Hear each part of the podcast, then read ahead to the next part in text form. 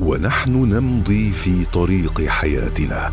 نمر على نقاط مهمة قد نغفل عن أهميتها أو تكون خارج نطاق رؤيتنا. نقط عمياء مع إبراهيم العجمي. أهلا بكم مستمعينا الأعزاء في حلقة جديدة من حلقات برنامج نقط عمياء في نسخته الثانية والذي نتطرق في كل حلقة من حلقاته إلى أمر مهم قد نغفل عنه في مفاصل حياتنا. ويكون خارج نطاق رؤيتنا. فنمضي في ممارسته فيشق علينا فعله أو يحرمنا الترك فوائده. في هذه الحلقة مستمعينا الأعزاء يعتقد البعض منا أن البكاء هو خاص بالأطفال أو النساء وأنه يعاب على الرجل الذي يبكي.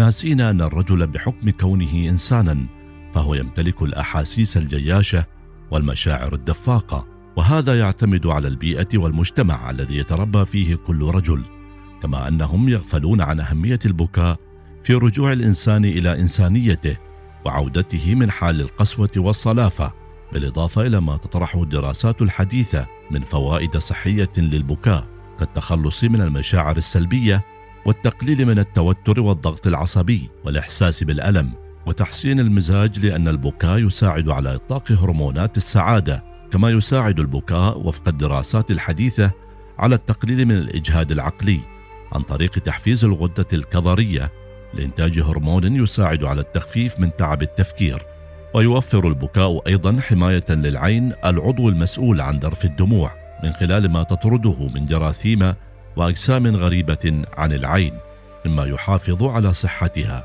كل ذلك بالإضافة إلى ما طرحته إحدى الدراسات الغربية من أن البكاء يساعد على رفع معدلات الأيض بجسم الإنسان بغض النظر عن جنسه ما يساعد على تنظيم عملية التمثيل الغذائي لديه. وأشارت الدراسة أن ذلك يأتي لأن البكاء الناتج عن الضغط العصبي يحتوي على 24% من بروتين الألبومين. كما أوضحت الدراسة أن البكاء يقي من بعض الأمراض مثل مرض السكري وارتفاع ضغط الدم وأمراض السمنة. كل هذه الفوائد وغيرها تحصل بغض النظر عن جنس الإنسان وبغض النظر عن السبب وراء البكاء فهي تتحقق حتى لو كان البكاء رحمة ورقة أو خوفا وخشية أو محبة وشوقا أو حتى عند الفرح والسرور والجزع والحزن. والعجيب أن البكاء قليله وكثيره مفيد للجسم والنفس والروح وكلما كان البكاء لأجل أمر عظيم وجلل كانت الفوائد أكثر فها هو القرآن الكريم يتحدث عن النبي يعقوب الذي أضاع ابنه النبي يوسف في قوله تعالى وابيضت عيناه من الحزن فهو كظيم ولم يعب الله على يعقوب بكاءه بهذه الكيفية التي أدت في نهاية الأمر وبعد أن بالغ فيه يعقوب إلى تعطيل عضو من أعضائه ولم يستنكر عليه ذلك القرآن الكريم بل ذكره بصورة بلاغية رائعة. كما أن رسول الإسلام محمدا عندما عاد إلى المدينة سمع النوح على قتل الأنصار فقال لكن حمزة لا بواكي له.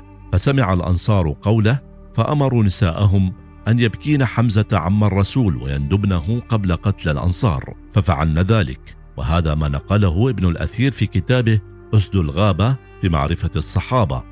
إذا بكاء الإنسان ليس بدعا من السلوك بل له أساس في تاريخ البشرية والديانات السماوية والطبيعة الإنسانية. ما يؤكد أن البكاء له فوائد عدة على الإنسان بل تتعدى إلى الآخرين. فعندما يتحدث أحدهم عن مأساة ما قد تكذبه ولا تصدقه. ولكن إذا زامن أو أعقب ما يقوله ببكاء ودموع تتحول نفسك بشكل طبيعي ولا إرادي وتميل إلى تصديقه. وقد يكون البكاء في أغلب الحالات محمودا ومفيدا إلا أنه قد يكون مضرا ومذموما خاصة إذا تعلق بأمر غير ذي أهمية. لدى من يسمع البكاء وقد يكون المثل الذي يقول لا تبكي على اللبن المسكوب مما يختص بهذا النوع من البكاء. فأحيانا يكون البكاء مضرا من حيث الوقت الذي تصرفه في البكاء والندب وكذلك من حيث الطاقة التي تذهب في شيء غير مهم أو لا يستحق كل هذا البكاء.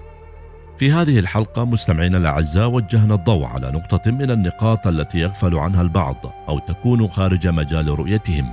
وهي أنهم يعتقدون أن البكاء عيب ولا يناسب الإنسان وخاصة الرجال غافلين عن الفوائد الجسمية والروحية الجمة التي تستوطن البكاء على أمل أن نلتقي مع نقطة أخرى من نقط عمياء. إلى اللقاء. نقط عمياء مع إبراهيم العجمي.